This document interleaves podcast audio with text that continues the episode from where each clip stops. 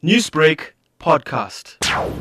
Eight quarter past nine, a courier man was delivering a parcel at uh, Don West in Newlands West. And whilst the owner of the parcel was signing the documents, they were then approached by two armed men who then forced them inside the house, uh, where the owner of the house was assaulted and he sustained injuries on the shoulder and was then taken to hospital for medical attention. And then the suspects walked out of the house while firing shots, and they also took complainant's key. And there is an off-duty police officer that uh, immediately responded after he had a gunshot wound, and there was an exchange of gunfire, and the police officer sustained a gunshot wound.